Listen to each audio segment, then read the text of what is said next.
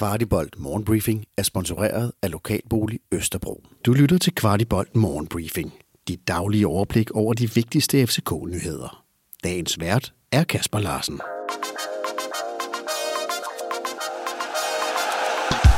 Onsdag den 14. september.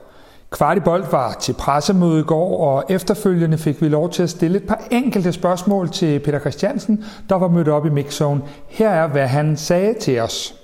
PC, øh, hvor alvorlig er situationen i FC København lige nu?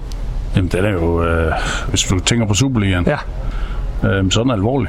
Øh, når du taber fem ud af, af ni kampe, så øh, tror jeg, at vi alle ved, at, øh, at det ikke er godt nok, og vi skal skynde os bedre. Hvorfor er Jes Torup stadig træner i FC København?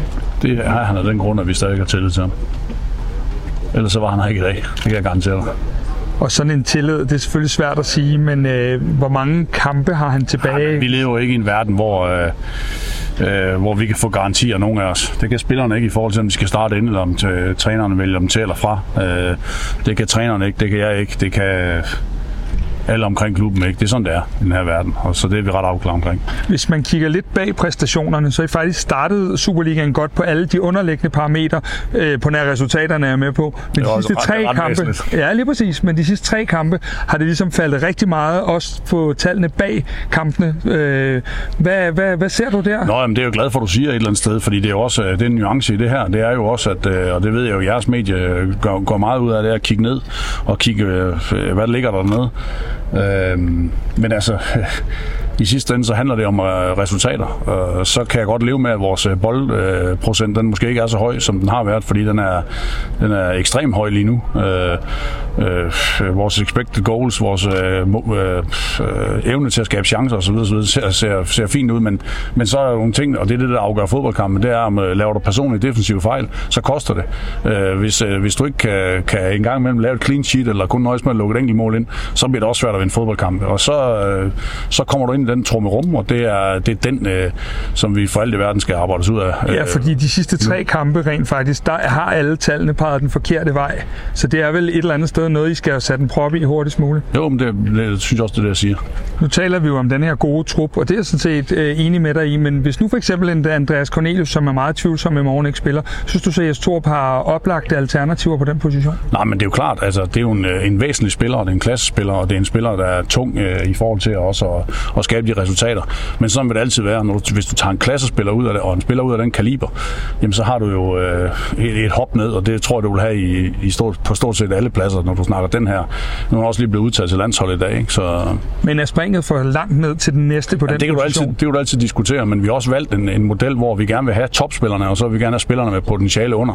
Og så kan du diskutere, jamen, har de spillere, der ligger med potentiale lige under, øh, og egentlig er sådan en type spiller, øh, om, om vedkommende har slået til eller ikke har slået til, om året er for ung, og så videre, så videre. Det kan du altid diskutere, men det er jo trods alt sådan, vi har valgt at sætte uh, truppen sammen, og det, der gav mesterskabet sidste år, og kvalifikationen også her til Champions League. Så det, det vil altid være en diskussion, og det er klart, øh, øh, lige nu, øh, der vil det være let at drage den konklusion.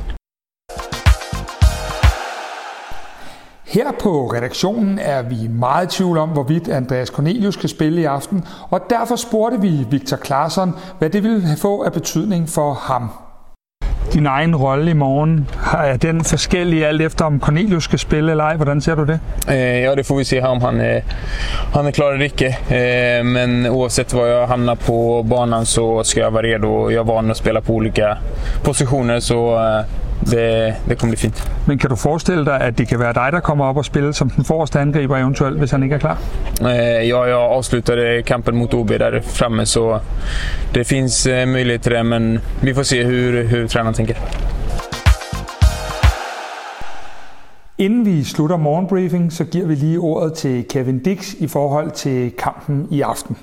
Kevin, what is a good result tomorrow? I win. Only win? I win, yeah. Kvartibolt Morgenbriefing var sponsoreret af Lokalbolig Østerbro. Du har lyttet til Kvartibolt Morgenbriefing.